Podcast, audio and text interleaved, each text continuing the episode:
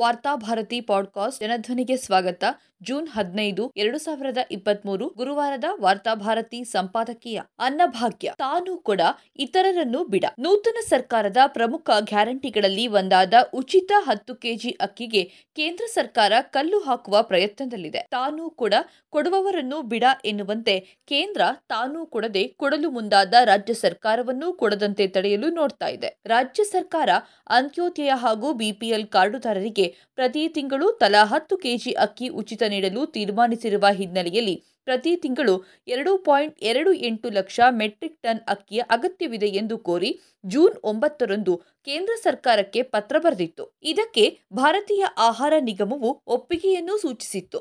ಹಾಗೆ ಒಪ್ಪಿಗೆ ಸೂಚಿಸಿದ ಬೆನ್ನಿಗೆ ಕೇಂದ್ರದ ಆಹಾರ ಮತ್ತು ನಾಗರಿಕ ಪೂರೈಕೆ ಸಚಿವಾಲಯವು ಭಾರತೀಯ ಆಹಾರ ನಿಗಮಕ್ಕೆ ಪತ್ರ ಬರೆದು ಹದಿನೈದು ಲಕ್ಷ ಮೆಟ್ರಿಕ್ ಟನ್ ಗೋಧಿ ಹಾಗೂ ಅಕ್ಕಿಯನ್ನ ತೆರೆದ ಮಾರುಕಟ್ಟೆಯಲ್ಲಿ ಮಾರುವುದಕ್ಕೆ ಸೂಚನೆ ನೀಡಿದೆ ಮಾತ್ರವಲ್ಲ, ಈಶಾನ್ಯ ರಾಜ್ಯಗಳಿಗೆ ಹೊರತುಪಡಿಸಿ ಇತರ ರಾಜ್ಯಗಳಿಗೆ ಮಾರಾಟ ಮಾಡುವುದನ್ನು ಸ್ಥಗಿತಗೊಳಿಸುವಂತೆ ಸೂಚಿಸಿದೆ. ಇಷ್ಟಕ್ಕೂ ಕರ್ನಾಟಕ ಸರ್ಕಾರ ಈ ಅಕ್ಕಿಯನ್ನು ಉಚಿತವಾಗಿ ಏನು ಕೇಳ್ತಾ ಇಲ್ಲ.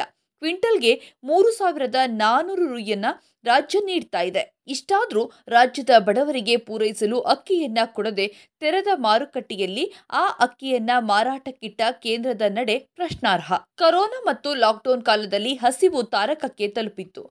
ಜನಸಾಮಾನ್ಯರು ಅನ್ನಾಹಾರಗಳಿಲ್ಲದೆ ನಾಲ್ಕು ಗೋಡೆಗಳ ನಡುವೆ ಬಂದಿಯಾಗಿದ್ದರು. ವಲಸೆ ಕಾರ್ಮಿಕರ ಸ್ಥಿತಿಯಂತೂ ಚಿಂತಾಜನಕವಾಗಿತ್ತು. ಹಸಿವಿನಿಂದಲೇ ನೂರಾರು ಜನರು ಮೃತಪಟ್ಟಿದ್ದರು. ಹಲವರು ಅಪೌಷ್ಟಿಕತೆಯ ಸಮಸ್ಯೆಯಿಂದ ನರಳಿದ್ದರು.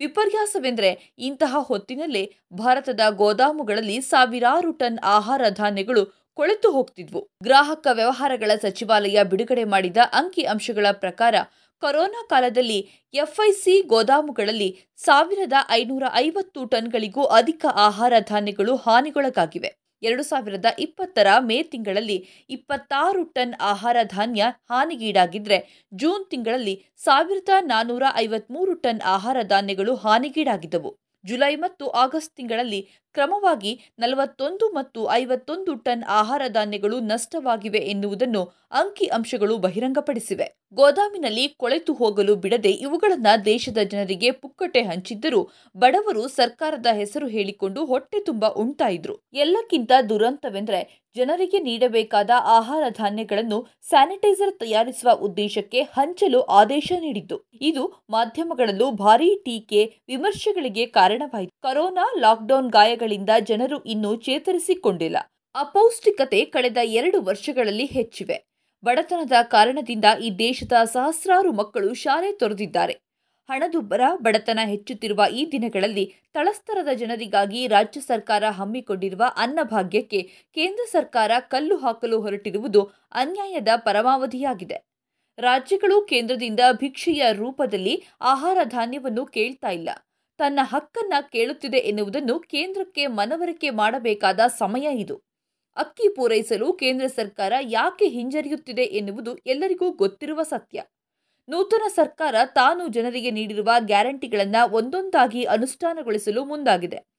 ಗ್ಯಾರಂಟಿಗಳು ಭರವಸೆಗಳಾಗಿಯೇ ಉಳಿಯುತ್ತದೆ ಎಂದು ನಂಬಿದ್ದ ರಾಜ್ಯ ಬಿಜೆಪಿಗೂ ಇದು ತೀವ್ರ ಮುಜುಗರವನ್ನ ಸೃಷ್ಟಿಸಿದೆ. ಶಕ್ತಿ ಯೋಜನೆ ಈಗಾಗಲೇ ಯಶಸ್ವಿಯಾಗಿದೆ ಮಾತ್ರವಲ್ಲ, ಮನೆ ಮನೆಗಳಲ್ಲಿ ಮಹಿಳೆಯರು ರಾಜ್ಯ ಸರ್ಕಾರವನ್ನ ಕೊಂಡಾಡಲು ಶುರು ಹಚ್ಚಿದ್ದಾರೆ ದ್ವೇಷ ರಾಜಕಾರಣ ಹಿಂದಕ್ಕೆ ಸರಿದು ಅಭಿವೃದ್ಧಿ ರಾಜಕಾರಣ ಮುನ್ನೆಲೆಗೆ ಬಂದಿದೆ. ಪ್ರಧಾನಿ ಮೋದಿಯ ಭರವಸೆಯಾಗಿರುವ ಅಚ್ಚೇ ದಿನ್ ಎಂಟು ವರ್ಷ ಕಳೆದರೂ ಜನರಿಗೆ ತಲುಪಿಲ್ಲ. ಆದರೆ ಅಧಿಕಾರಕ್ಕೆ ಬಂದ ಕೆಲವೇ ದಿನಗಳಲ್ಲಿ ಜನಸಾಮಾನ್ಯರು ಗ್ಯಾರಂಟಿಗಳ ಲಾಭವನ್ನ ತನ್ನದಾಗಿಸಿಕೊಳ್ತಿದ್ದಾರೆ. ಜನರಿಗೆ ಅಸಲಿ ನಕಲಿಗಳ ನಡುವಿನ ವ್ಯತ್ಯಾಸ ಗೊತ್ತಾಗ್ತಾ ಇದೆ. ಈ ಕಾರಣದಿಂದಲೇ ಗ್ಯಾರಂಟಿಗಳು ಜಾರಿಗೊಳ್ಳದಂತೆ ತಡೆಯಲು ಕೇಂದ್ರ ಸರ್ಕಾರ ತಂತ್ರ ರೂಪಿಸ್ತಾ ಇದೆ. ಅದರ ಮೊದಲ ಭಾಗವಾಗಿ ರಾಜ್ಯಕ್ಕೆ ಅಕ್ಕಿ ಪೂರೈಕೆ ಮಾಡಲು ನಿರಾಕರಿಸ್ತಾ ಇದೆ. ರಾಜ್ಯಗಳ ಜೊತೆಗೆ, ಅದರಲ್ಲೂ ದಕ್ಷಿಣ ಭಾರತದ ರಾಜ್ಯಗಳ ಜೊತೆಗೆ ಕೇಂದ್ರ ಸರ್ಕಾರ ಮಲತಾಯಿ ಧೋರಣೆಯನ್ನ ಅನುಸರಿಸುತ್ತಾ ಬರ್ತಾ ಇದೆ. ಇದೀಗ ರಾಜ್ಯಗಳು ಜನಪರ ಕಾರ್ಯಕ್ರಮಗಳನ್ನ ಅನುಷ್ಠಾನಗೊಳಿಸಲು ಹೊರಟ್ರೆ, ಕೇಂದ್ರ ಸರ್ಕಾರ ಅದಕ್ಕೆ ನೆರವು ನೀಡುವ ಬದಲು ವಿಫಲಗೊಳಿಸಲು ಯೋಚಿಸ್ತಾ ಇದೆ. ಈ ಮೂಲಕ ಒಕ್ಕೂಟ ವ್ಯವಸ್ಥೆ ಇನ್ನಷ್ಟು ದುರ್ಬಲಗೊಳ್ಳಲು ಕಾರಣವಾಗುತ್ತಿದೆ. ಕೇಂದ್ರ ಅಕ್ಕಿ ಪೂರೈಕೆ ಮಾಡದೇ ಇದ್ರೂ ಇತರ ರಾಜ್ಯಗಳಿಂದ ಅಕ್ಕಿಯನ್ನ ಕೊಂಡು ಭರವಸೆಯನ್ನ ಈಡೇರಿಸಲಿದ್ದೇವೆ ಎಂದು ಮುಖ್ಯಮಂತ್ರಿ ಸಿದ್ದರಾಮಯ್ಯ ಭರವಸೆ ನೀಡಿದ್ದಾರೆ. ಇಂತಹ ಸಂದರ್ಭದಲ್ಲಿ ಬಿಜೆಪಿಯ ಸಂಸದರ ಹೊಣೆಗಾರಿಕೆ ದೊಡ್ಡದಿದೆ. ಈ ಹಿಂದೆ ತನ್ನದೇ ಸರ್ಕಾರವಿದ್ದಾಗಲೂ ರಾಜ್ಯಕ್ಕೆ ಬರಬೇಕಾಗಿದ್ದ ಪರಿಹಾರ ಧನವನ್ನು ತರುವಲ್ಲಿ ಬಿಜೆಪಿ ಸಂಸದರು ವಿಫಲರಾಗಿದ್ರು. ಯಡಿಯೂರಪ್ಪ ಮುಖ್ಯಮಂತ್ರಿಯಾಗಿದ್ದ ಸಂದರ್ಭದಲ್ಲಿ ರಾಜ್ಯಕ್ಕೆ ಯಾವ ಪರಿಹಾರ ಧನದ ಅಗತ್ಯವೂ ಇಲ್ಲ ಎಂದು ಕೇಂದ್ರ ಸರ್ಕಾರದ ಪರವಾಗಿ ತೇಜಸ್ವಿ ಸೂರ್ಯ ಸೇರಿದಂತೆ ಹಲವು ಸಂಸದರು ವಕಾಲತ್ತು ವಹಿಸಿದ್ರು. ಇಂತಹ ರಾಜ್ಯದ್ರೋಹಿ ಜನಪ್ರತಿನಿಧಿಗಳಿಂದಾಗಿಯೇ ರಾಜ್ಯದಲ್ಲಿ ಅಭಿವೃದ್ಧಿ ನೆನೆಗುದಿಗೆ ಬಿದ್ದಿದೆ. ರಾಜ್ಯದ ಬಡವರಿಗೆ ಜನಪರ ಕಾರ್ಯಕ್ರಮಗಳನ್ನು ರೂಪಿಸಲು ಕೇಂದ್ರ ಸರ್ಕಾರ ತೊಡಕುಂಟು ಮಾಡಿದರೆ ಬಿಜೆಪಿ ಸಂಸದರು ಅದನ್ನು ಸಮರ್ಥಿಸಿಕೊಳ್ಳುವುದಲ್ಲ ಬದಲಿಗೆ ಪ್ರಶ್ನಿಸಬೇಕು. ರಾಜ್ಯದ ಜನರ ಹಕ್ಕುಗಳಿಗಾಗಿ ದಿಲ್ಲಿಯಲ್ಲಿ ಹೋರಾಟ ನಡೆಸಬೇಕು.